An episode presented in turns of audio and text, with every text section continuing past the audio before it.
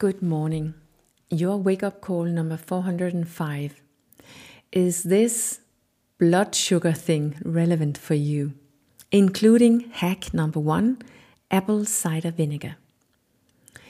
As I talked about yesterday morning, on a Sunday, I start by diving into the book of Jessie Inchauspé called Glucose Revolution. And I think it's a it's a good place to start by setting the scene and talking about a couple of things first. So I will do that before I end up talking about the first hack, which is called apple cider vinegar.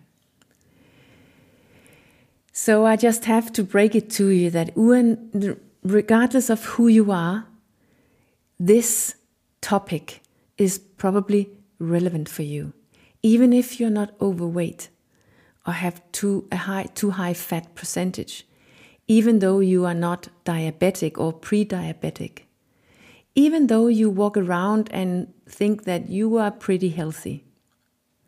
Only 12% of all Americans are metabolic healthy. And even if you're not American, we all countries have the same tendency. And that means that, for instance, only 12% of all Americans have a healthy, well functioning, functioning body.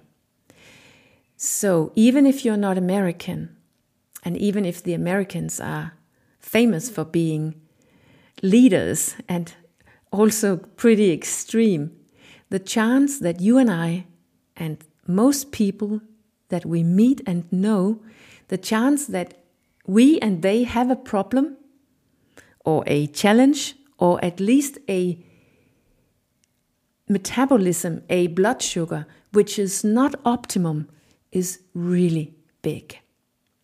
Blood sugar and insulin is really something we should all relate to and take care of if we are interested in physically and mentally health. It's not only for the sick and unhealthy people with a diagnosis. We probably all suffer to some degree, perhaps even without realizing it. And Jessie Inchauspé has a long list of indicators which we can use to show if it's relevant for us so that we can see to what extent blood sugar and metabolism has an effect on our body. And it's really, really long.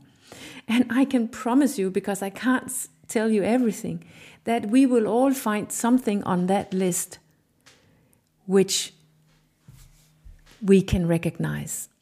And it's everything from a more traditional overweight, including too much body fat and difficulty with losing weight, or even diabetes which we of course, of course typically associate with carbohydrates or sugar. And then there's a long row of symptoms or conditions which we perhaps don't directly connect with elevated blood sugar, such as cravings, the sense of tiredness in the middle of the morning or afternoon, difficulty falling asleep or waking up during the night, changing moods, too colds too often, or just the need for eating all the time.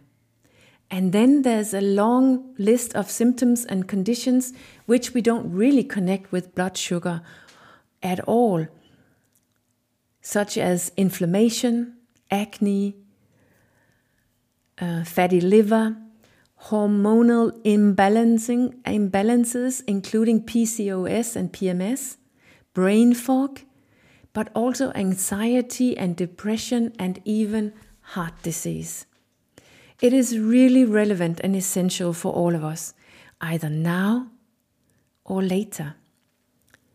So we need to talk about blood sugar. And with blood sugar, what we really mean is blood glucose and that's what those carbohydrates that we eat are broken down to before they enter our bloodstream. So, of course, there are no carbohydrates floating around in our bloodstream after we have eaten carbohydrates in form of bread, pasta, rice, potatoes, cake, candy, Coca-Cola, fruit, sugar or energy drinks, but what it is broken down to, which is glucose. And glucose is energy. It's fuel. And it's being transported to all of our cells so that they can use that fuel to do their work. But we actually don't need to get glucose from outside, from our food. If we don't get it outside of us, from our food, our body makes it itself from fat or protein. Our liver can do that, and it's called gluconeogenesis, neurogenesis, neurogenesis. And our body can even switch fuel and use fat as fuel instead of glucose, which we, of course, all have in excess amount fat. And that's what we call being metabolically flexible, which is a super good sign that our metabolism functions optimum. So, being able to change fuel source inside of the body from glucose to fat, that's a good sign. And we will end talking about that and at the in the end of May because that's where we also end up with Gundry, and uh, he's very good at that. Because we are born as a as a one of those cars hybrid um, those cars who can run on both electricity and gas. We can use different fuel. When we run out of electricity or glucose, we can switch to gas or fat and continue driving unless our body has forgotten that function and now are only able to use electricity or glucose, which unfortunately is the case for most of us because we've been eating too many carbohydrates for too long. And that's why we don't even have access to that metabolical flexibility and fat burning mode, which we all would like.